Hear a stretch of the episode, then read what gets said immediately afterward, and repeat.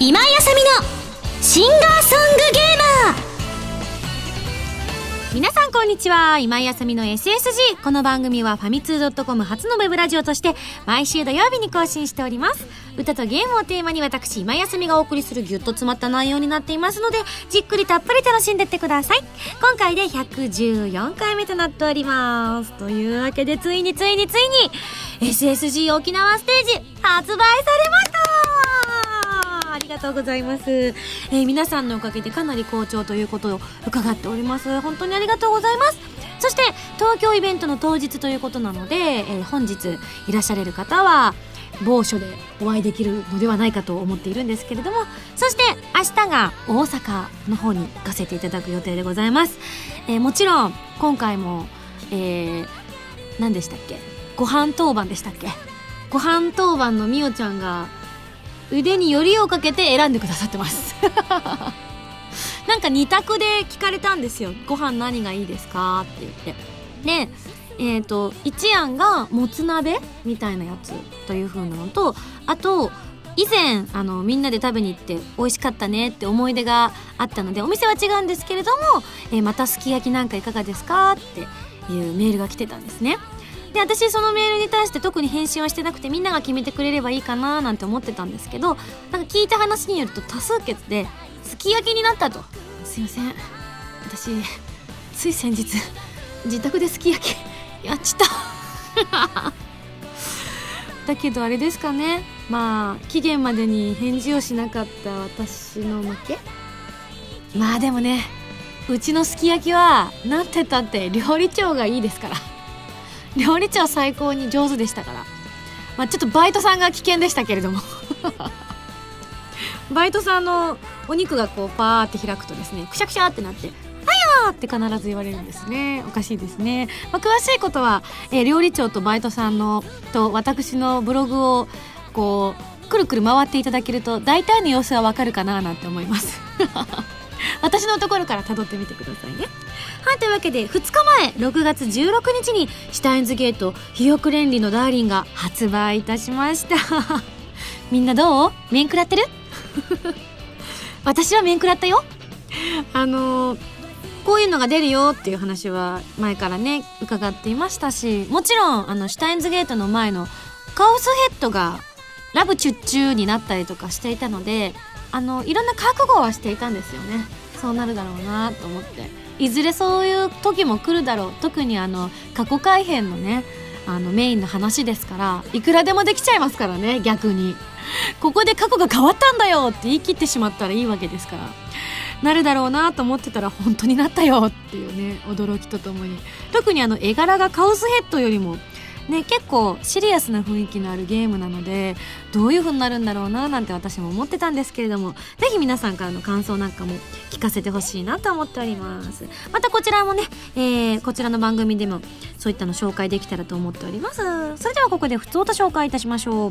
ハンドルネームライ麦さんからいただきました。ありがとう。ミンゴさんこんにちは。えー買っちゃいました。下着。えーこちらはあれですね。ひよく連理じゃない方の下着を買ってくださったそうです。そしてすでにクリアしちゃいました。わほー。早い。まあ確かにガッとやったら割とね根を詰めればまあ3日4日ぐらいでクリアできることもできると思いますのでね、えーいやもうアニメを見ていたら先の展開が待ちきれなくて最高に面白かったです。久々に徹夜してゲームしちゃいました。ダメですよ。ライ麦さん。10代の子は1時間までって決まってる ?3 時間ぐらい？1日何時間って決まってるから無理しちゃダメだからね。ん？ライ麦さんは？どっちだ？お年齢が書いてないからわかんないぞ。じゃあいっか。じゃあ OK ってことで。アニメの方も楽しみにして、えー見ていきたいと思いますっていう風にいただいてます。他にもですねこちらハンドルネームがちょっと書いてなかったんですけれどもアニメ版シュタインズゲート盛り上がってきましたね。元のゲーム版をやっていなかったので今後どうなるか期待しています。ゲームの方は6月23日に PSP 版が発売とのことなのでこちらにチャレンジしたいと思ってます。自分が中二病だった頃が懐かしいです。それでは。なるほどね。中二病だったから匿名だったんですね。わかりました。そのように受け取っておきます。そうなんですよね。もうすぐひよく連理の、えー、と翌週と翌週だね。待ってますね。翌週にゲームの PSP 版の方が発売ということなんですけれどもあの実は先ほど打ち合わせをしてる時にみおちゃんに自慢されました。ミンゴさん見てください。PSP 版のシュタインズゲートです。イエーイって言って。え？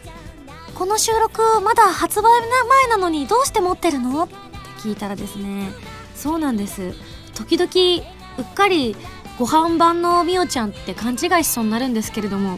みおちゃんはれっきとしたファミ通さんのライターさんも務めてらっしゃるんです。いやそちらが本職です。なのでどうやら聞いたところによると発売日当日の発売号のファミ通さんにみおちゃんのその PSP 版をプレイした、えー、感想なんかが載るのかしら？コラムみたいな感じで載るのかしら、うん、なんか紙面、ね、2ページ ?2 ページも？ありがとうございます。恐れ入ります。なんか私が言うのも変ですけど。なのでぜひそちらも合わせてチェックしていただきたいななんて思ってるんですけれども私もね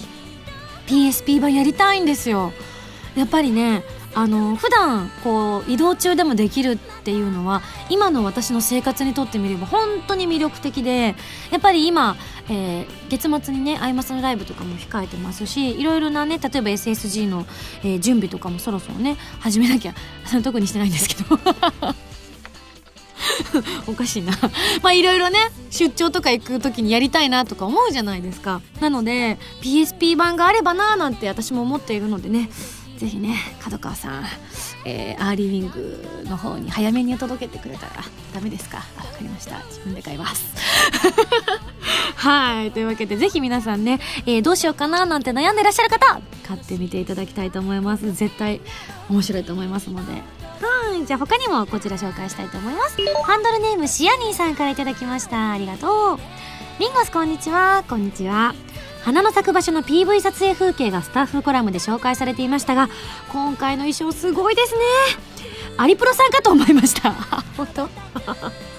今までのミンゴスのイメージとは全く違う雰囲気でどんな PV になるのか楽しみです。もちろん CD は予約済みですよと。ありがとうございます。そうなんですよね。あの確かに今までのものとはやっぱりちょっと一線を画したような雰囲気を醸し出している PV に仕上がってきてるのではないかと私も思ってるんですけれどもやっぱり一番注目すべきはお衣装かななんて私も思ってるんですけれども本当にあの今回のお衣装はあのライブの時にお衣装を作ってくださっていた堀江ちゃんが今回も作ってくださったんですけれどもあのね先日この PV とは別にジャケット撮影の方もやったんですけれどもその時に私が私服で着てたキャミソールを下に着てたんですね。紫色のキャミソールを着てたんですけどそれをまあ脱いで服に着替えるじゃないですか。その時にお衣装さんに言われたんですよ。あのー、あれ？あさみちゃんそれあさみちゃんの着てるキャミソール私がデザインしたやつじゃない？って言われて。え何言ってるの？みたいな。ええこれ私もう78年使ってるキャミソールですけどえ？みたいな。違うと思うけどって言ったら「え嘘嘘。どこどこのメーカーのでしょ?」って言われたから「え？あそんな気がするけどちょっと待って」って言ってブワーって脱いで裏をバッてひっくり返してタグを見たんですよ。そしたらそうだったの。あそれ私が作ったやつだよ。昔若い頃デザインしたの。嘘買ってくれてたんだ。ありがとうって言われて。え？ー、そんなことありえんの？みたいな。本当にびっくりして。当時はあの会社勤めであのアシスタントをしながらこうデザイナーさんのまだ卵だったらしいんですけれどもそんな頃にあのなんでしょうね。デザインをやってみないかって言われてこう手がけた作品でヒット作だったんだよなんて話をね伺ったんですけれども私そこのブランドすごい好きだったので割とね学生時代から245ぐらいまでかなり買ってたんですよ。だからまだ家探せば出てくるかもしれないですね。ひょっとしたらと思って。ああなんかもともとそういうなんかそのブランドも全部好きだったわけじゃないんですよ。なぜかなんでだろうなってずっと思ってたんです好きなこのブランドの中でもあ好きだなってすごく思う服と別にそうでもないなって思う服が3種類ぐらいあってなんか系統が分かれてるなとはこううっすら思ってたんですけれども当時はそんなデザイナーさんが何人もいるなんていうふうには思っていなかったのでなんか今思えばそのこう今のお衣装さんがこう系譜であるところが育ったのかなみたいなふうに思ったりもしましたね。なんか不思議な縁を感じずにはいられないと思って。もうね78年もずっと使ってる私も私なんですけれども。だってまだ全然着れるしあの作りがすごくしっかりしてたのでやっぱりいいものを買ってるとずっと長く着れるんだなっていうことを改めて感じずにはいられませんでしたね。えー、なのでこれからも大事にしたいななんて思ってます。これからもまたね PV の撮影の様子だったりとかまた動画だったりとかまたジャケットなんかも公表されていくと思いますのでそちらも期待していただきたいと思います。はいそれでは皆さんたくさんのメールありがとうございました。それでは次のコーナー行く前に CM です。どうぞ。皆さんこんにちは。アートリー・ベインのベインです。私たちのセカンドシングル「ラストジャッジメント」が好評発売中です。表題曲の「ラストジャッジメント」は XBOX360 用美少女対戦格闘ゲーム「ファントムブレイカー」のオープニングテーマでとても力強い楽曲となっています。カップリング曲の迷いの森はアートリー・ベイン初のノンタイアップのオリジナル楽曲とてもアーテリー・ベインらしい曲となっています。皆さんたくさん聴いてくださいね。今井あさみ6枚目のシングル「遠雷」が好評発売中です。この曲は XBOX360 用ゲームソフト「エバーセブンティーン」のエンディングテーマでとてもしっとりとした懐かしさを感じられる曲です。カップリングは PSP 白衣性恋愛症候群のオープニングテーマで「思いの羽アンジェリック・ホワイト」となっています。こちらはキラキラした感じの曲ですよ。皆さんぜひたくさん聴いてくださいね。ファミセンこのコーナーは、ファミツー .com 編集部から派遣された謎の司令官みおちゃんがおすすめするゲームを、真のゲームを目指す私、今井さみが、実際にプレイして紹介するコーナーでございます。前回の指令書に書いてあったおすすめゲームは、ソニーコンピューターエンタテイメントジャパンさんから発売中のプレイステーション3用ソフト、ヘビーレイン、心のきしむときということだったんですけれども、動画の方は皆さん見ていただけましたでしょうか、まあ、今回の作品はリアルな描写とプレイヤーの選択によって物語が変化していくのが特徴であるアドベンチャーゲームということだったんですけれども、すごくあの、私も少しだけこう、まだ最後まではやってないんですけれども、かなりミステリーの要素が強いゲームだなぁなんて思いながらプレイさせていただきました。まああの、私がやったところだけ見たら一体どうしたんだ？息子に、こう、なんだ、冷たくされて、こう、ご機嫌をとっているお父さんとしか映ってなかったと思うんですけれども、じゃあここでですね、改めて、えー、SC さんから、ここまでは話してもいいですよ、と言われている物語の概要をご紹介したいと思います。えー、主人公は不幸な事故で息子を失い、心に傷を負った E さんという男性。彼は不可解な記憶喪失に悩まされ、その影響で彼の家庭は崩壊しきってしまう。一方世間では奇妙な連続殺人事件が世の中を賑わせていた。被害者に共通することは4日間の拉致と雨水による溺死、そして傍らに残される折り紙。そんな中、イーさんに残されたもう一人の息子、ショーンが姿を消す。えー、これが私がプレイをしていた時に横にいたショーン君だったんですけれども、必死にショーンを探すイーさん。だが、肝心なところで彼の記憶は消えてしまう。というストーリーだったんですね。なので、ショーン君には実はお兄さんがいて、その、えー、お兄さんがですね、実は事故で命を落としてしまったのが2年前。その2年後のストーリーがこのヘビーレインの世界観ということなんですけれども、そうなんですよね。な、なので、最初の頃はね、本当に日常のほのぼのとした、もうどこにでもあるアメリカで想像しうる裕福な家庭を皆さん想像してください。あの、お父さんがいて、お母さんがいて、お買い物から帰ってきたお母さんがいて、そこに二人の無邪気な息子が、お父さん遊んで遊んでと言ってくるのをですね、あの、コントローラーを使ってプレイしてるわけなんですが、初めのうちはですね、それがね、本当え、これ、わざわざ、ボタンを押す必要あるの？って思ったりするようなことがたくさん連なってるんですよ。本当にドアを開けるからシャワーのボタンをこうクリクリってやるとか、もうなんか別にここもスッとムービーでいいんじゃないって思っちゃったりするようなところが実はね本当によくできたゲームだなって思うのがやってるうちに本当に自分がねイーさんを動かしてるイーさんな気分になってくると思うんですよ特にこれねあのお子さんのいらっしゃる男性にはちょっとねあの刺激的かななんて思ったりもするようなゲームだなと思いました。で、実はこのゲーム、あの、本当に、特にあの、ゲームを作っている人だったりとか、まあ、ゲームを評価している方などに、本当に高い評価を得たゲームだというふうに私も聞いてるんですけれども、実は我らが謎の司令官みおちゃんなんですが、あの、別名がありましてですね、別名が私ちょっとうろ覚えなんですけど、確かね、あの、世界三大三代川とかいう名前で、なんか結構ね、あの、辛口でゲームを評してるので有名らしいんですよね。私もあの、時々ですね、ファミ通さんを見た時に、おいおいおい、あの、毎回乗ってるわけじゃないですもんね、みおちゃんね。あ、みおちゃんって言っちゃった。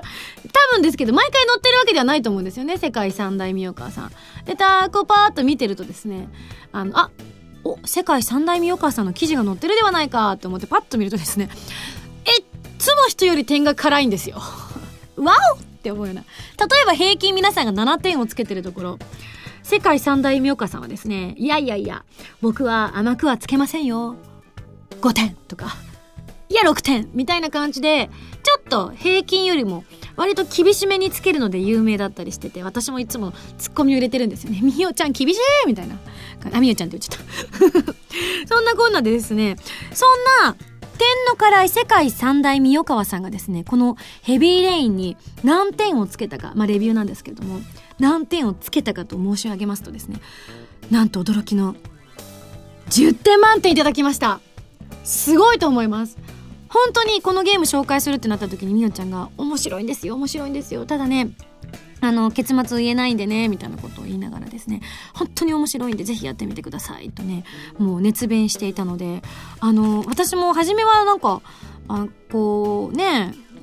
アメリカの雰囲気の雰囲気でうんなんか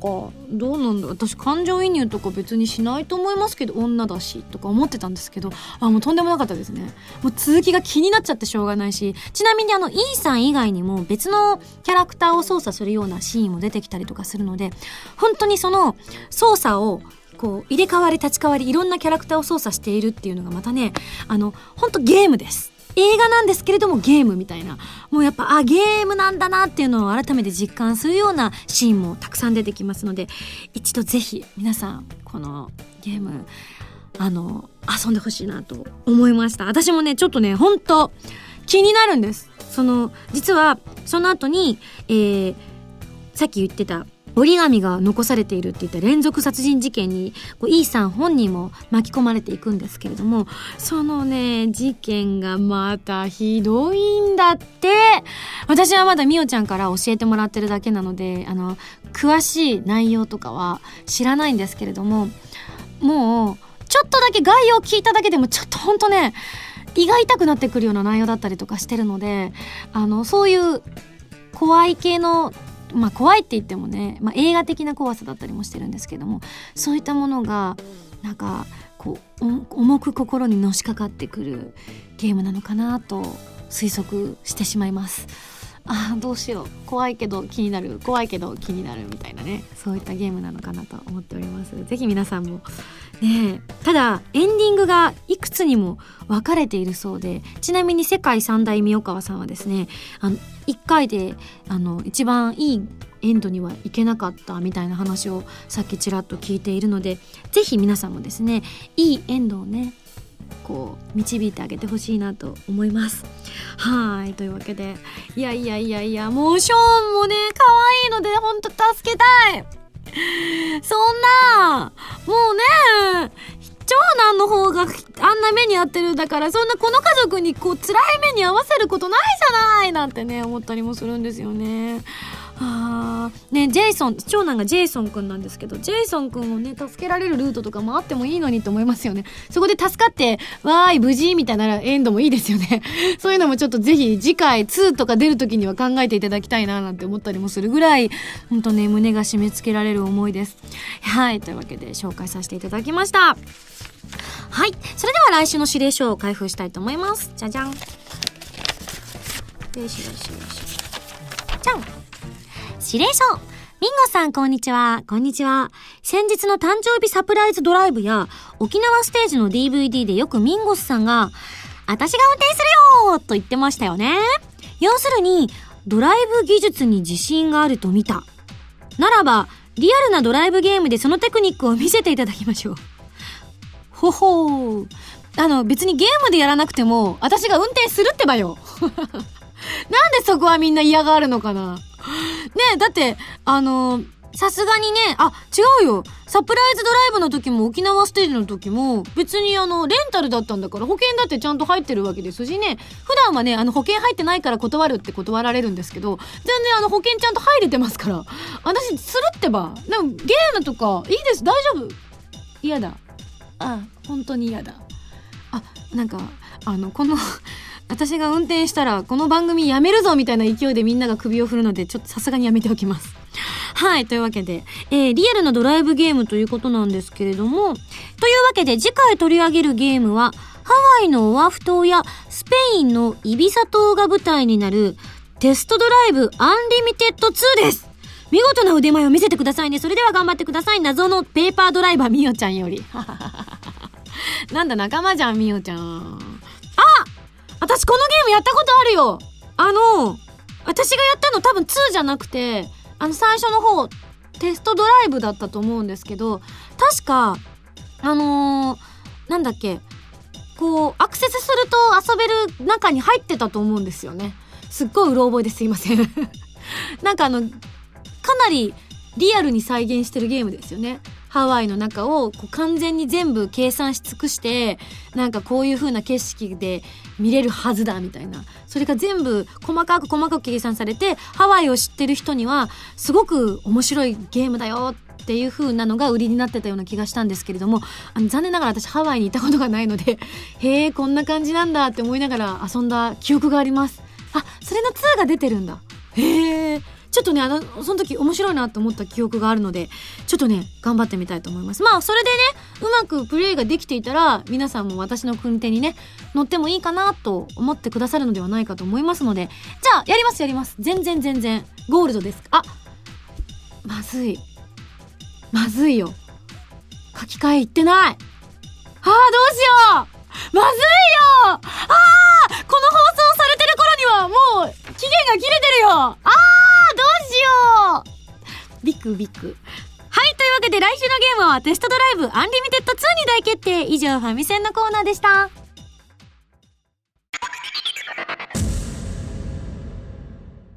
ミュージックパズルこのコーナーは私今井麻美の新曲をリスナーの皆さんとゲーム感覚で作っていくコーナーです。今回は先日作成の発表いたしましたチャリティーソングの詳細についてお話ししたいと思います。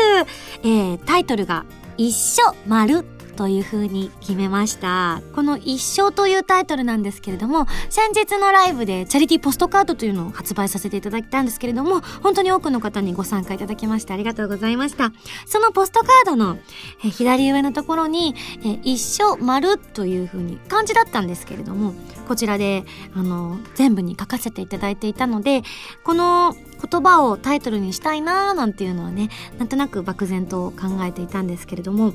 じゃあ最初にまず何から始めたかと言いますと、まずは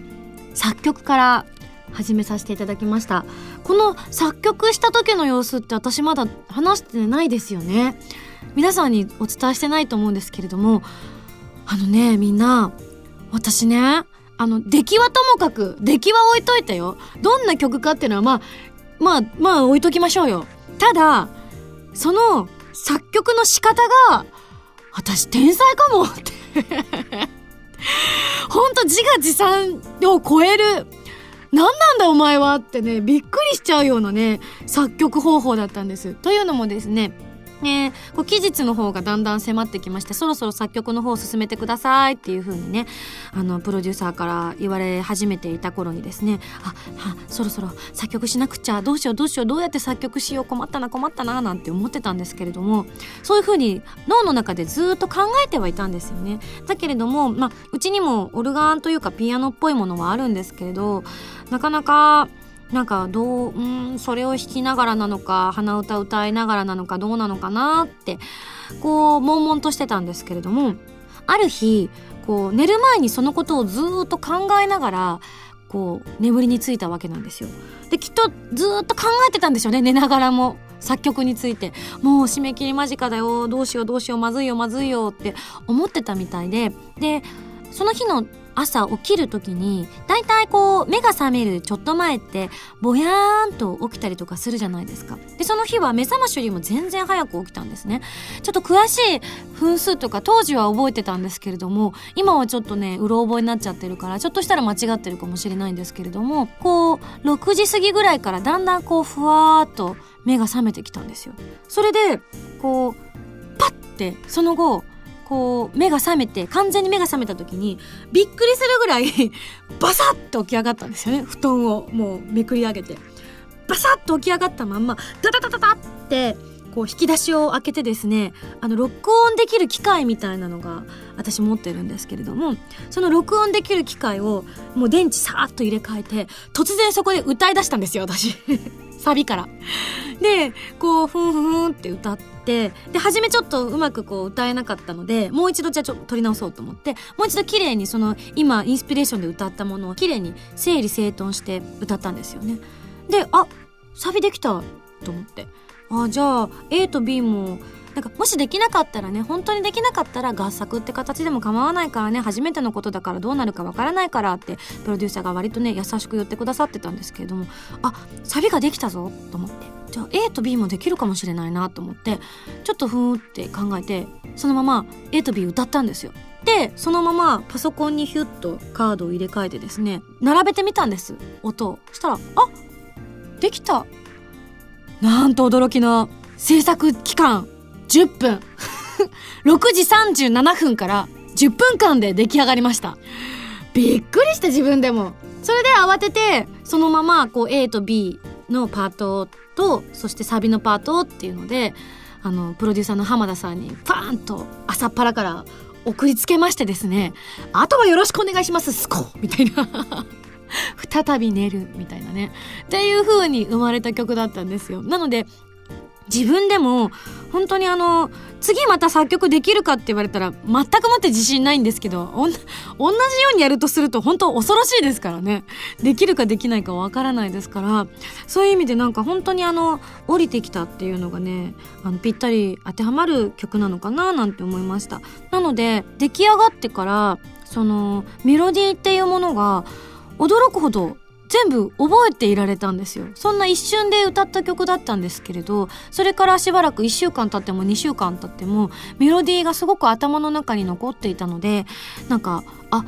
覚えやすい曲なのかななんて思ったりもしました。で今回は特にあのチャリティー曲ということもあったのでできれば多くの方に一緒に歌っていただきたいなっていう風な意味も込めてだったのでシンプルな感じの曲メロディーとかも割と私の曲って難しかったりとか拍とかもこうこうなんて言うんだろうな普通にこう四分音符がこうつながるような曲って少ないじゃないですか。あのタタンって食ったりとかそういうのが多いのでシンプルなシンプルな感じにしたいなと思ってそういう風にあえてこう作曲してみました。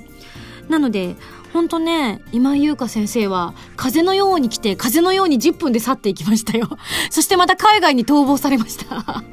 じ ゃギャランティーはいらないからねみたいな感じで、チャリティーだからねみたいな。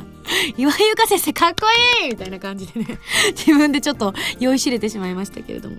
そして、えっ、ー、と、つい先日、作詞の方も無事終わりまして、一緒というタイトルになりました。で、今回はもちろん、あの3.11の大震災を受けてのチャリティー曲ということもあったのでどんな風な歌詞にしようかっていうのをねすごくね悩みもしたんですけれどもあの割とえー、歌いやすくって覚えやすくって皆さんと一緒に何かこう機会があったら歌えるような歌詞にしたいなと思って特に一番はそういうのを気をつけて作ってみました。であのー、いずれ歌詞なんかも皆さんにじっくりと見ていただける機会もあると思うんですけれども実は歌詞が全部ひらがなになってるんですね。で、えー、どうしてそうしたのかっていうと初めはそんなつもりなくてこういつものようにメモ帳にこう一気にガーッと書き連ねている時には漢字をこう織り交ぜながら書いたりもしてたんですけれども一番は特にあの小学校の教科書とかに出てくるような雰囲気っていう意味で割とあのあのなんだろう子供が聞いても分かりやすい言葉とかあの雰囲気とか。それこそみんなの歌でかかっててもなんかそのまま受け入れられるような希望あふれる感じの作詞にしたんですけれども特に2番の方があの自分にとってみると私が経験したりとか考えてたことだったりとかしたんですけれども特にあの今回の震災をね経験した小さなお子さんたちがこんな風に私みたいに考えたりとかしてるのかなって想像しながら作詞をしていたので何か目線がすごく幼い感じの10代もうしかも本当に、えー、10代以下の子供の目線で作詞をしたっていうのもあってあなんか特に2番はね3分ぐらいで出来上がったんですよ。もう本当に一気にガーって書き上げたのでそういう意味でもなんかこうひらがなで書いてたんですね。なのであひらがないいなと思って。それでじゃあ1番も全部ひらがなにしようっていう風に。あのポストカードの方の一緒は漢字だったんですけどなので今回はひらがなの一緒丸という風なタイトルにしたんですね。なんかうん、私本当に思ったんですよ。今回の2番の歌詞のように。あの3.11の時に私はあの音声収録をするために都内のスタジオの方に行ってたって話は前にしたと思うんですけれどもそのスタジオであのその場で待機してくださいっていうふうに事務所から言われてで無理に帰っても危ないからと思ってその場にはたくさんいろんな人がいたのでそこで一夜を過ごさせていただいたって話はしたと思うんですけれどもその時にあの映像をねニュースの映像とかを見ててねあのもう取って出しの映像っていうのもあって最近はね結構控えられたりとかはしてるんですけれども本当にあの津波がガーッと来る映像っていうのをね見てて車の中にきっと人もいただろうあの丘の上に上に走って逃げてる人もね映ったりとかもしていたのでなんかそれを見ながらねもう本当に涙も止まらなくって私口に出してたんですよね。なんで人は飛べないんだろうってそんなことは当たり前のことはもうね何年も生きてて分かってはいることなんですけれどもなんか人って人というか生物って強く強くそう願うと3代とか4代経った後にはそうなるっていう話を聞いたことがあるんですね。なんかあの例えば今人間って歯は1回しか生え変わらなくて乳歯から永久歯になるっていう1回だけれど本当の本当の本気で人間があの何度も何度も歯は生まれ変わるんだよって4代続けて思ったらそうなる可能性があるっていうのを昔聞いたことがあってなんかいつか人も飛べたりするのかなってその時本当に思ったんですよ。もう人が飛べさえすれば逃げられるのにっていうふうに思ってなんかその印象が自分の中ですごく強くてあのその思いを2番の歌詞に載せさせていただいたんですけど1番はどちらかというとどんな時でも歌える歌で2番はやっぱりこう3.11っていうのを忘れたくない忘れてはいけないっていう思いを乗せて歌詞にしました。なので、えー、今回はチャリティーの曲ということなので本当にあのお手軽な価格で皆さんに聞いていただけると思いますし、まあ、どういった機会があるか私もわからないんですけれどもあの男性の方でも1オクターブ下で歌ってもらえるようにと思って実はキーを決める時にあのみおちゃんにも 歌ってもらったりとかしたんです。そしたらあのみおちゃんも「あギリギリ歌えると思います」なんて言ってくれたのであじゃあ男の人も歌ってもらえるなと思って。ひょっとしたら女の子は私が割とキーが高いので苦しいかなって方はもちろんサビとかはね男の子と同じキーでも歌えると思うのでそういった意味でも多くの方と一緒に歌っていけたらいいな忘れないようにしようねっていう戒めの意味も込めてそういった曲を作らせてもらいました。本当に人生初の作詞作曲というのがこういう形で世の中に生まれるっていうのは私もなんか不思議な感覚なんですけどうんなんかうんやっぱり自分って昔からそうだなって思ってるんですけど自分のために何かをするっていうのが苦手なんですね。誰かのためにだったりとかこういう何かのためにっていうような機会を与えていただけたからこそ作詞作曲っていうねちょっと本当に、まあ、出来上がりはともかくとしてもそういった形ができた形になったっていうのはそういったことなのかもしれないななんて改めて思ったりもしました。えー、今回実はですね、この後期間限定のコーナーには曲の方を入れさせていただきたいと思っております。なのでぜひ、えー、曲を聴いていただいて、えー、いろんなお友達とかにも、これは本当にあの自分のあの本当に売名のつもりも全くなくて、チャリティーでっていうのをね、あの、声を大にして言わせていただきたいと思っておりますので、なんか自分の CD よりも結構いろんなところで、えー、いろんなラジオとかでも実は言わせていただいたりとかしているので、あの普段だったらちょっとあの申し訳ないとか思ったりとかしちゃったりとかもするんですけれども全然違う作品だったりとかしてる時にも言わせていただいたりとかしているのでぜひお友達お誘い合わせの上、えー、この曲をダウンロードなのかな、えー、配信という形になると思うので、えー、手に入れていただければ、えーいろんな形になっていくのかなと思っておりますのでご参加いただければと思います。とかツイッターとかえブログとかありましたら皆さんでもご紹介していただければ嬉しいなと思っております。よろしくお願いいたします。以上ミュージックパズルのコーナーでした。今井あさみです。私のニューシングル「フレーム越しの恋」が好評発売中です。フレーム越しの恋は私も出演している OVA「メガネな彼女」のオープニングテーマでとっても爽やかな楽曲となっています。カップリングの「夢のまほろば」は大人っぽい私の違った一面を見せる楽曲となっていますよ。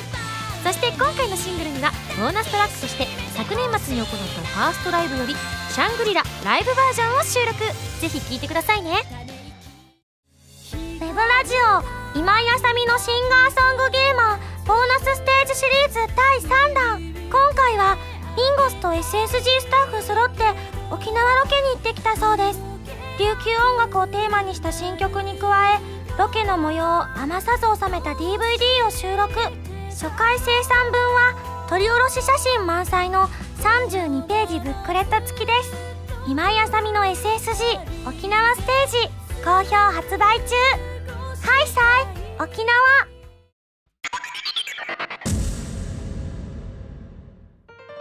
はい。というわけでエンディングなんですけれども、実はゆうか先生からお手紙をいただいております。皆さんにご紹介したいと思います。はい、ミンゴス陽気に過ごしてる？今井ゆうかよ。そんなキャラだったっけ？今回、えー、私の曲を歌ってくれて本当にありがとう。チャリティーに参加するっていう意味で、今井さんのその意気込みみたいなのを感じたわ。なので今回、えー、今はモルディブにいるんだけれども、日本に帰って作曲をしてみました。なんだけど、ミンゴスにちょっと伝えたいことがあるの。私、結構、照れ屋だから、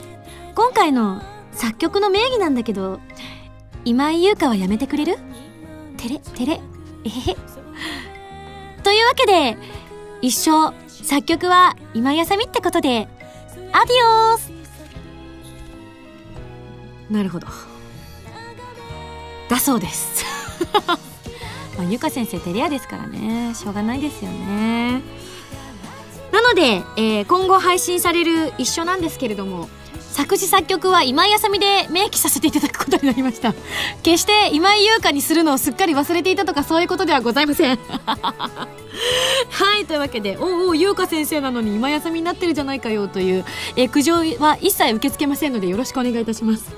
はいというわけでここでお知らせです。8月3日に7枚目のシングル「花の咲く場所」が発売されます。こちらは PSP 用ソフト「コープスパーティーブックオブシャドウズ」のオープニングテーマとなっています。さらに Xbox360 マリオソフト「デュナミス15」のエンディング曲「プロミスドラウンド」やシャングリラバラードバージョンも収録された盛りだくさんの内容になっていますミュージックビデオを収録した DVD 付きの限定版もありますので、そちらもぜひぜひぜひということで、えー、さらに8月31日には、えー、先ほどの花の咲く場所と一緒に買っていただきますと、いろいろな連動特典がある、セカンドライブを収録したブルーレイと DVD が発売されますよ。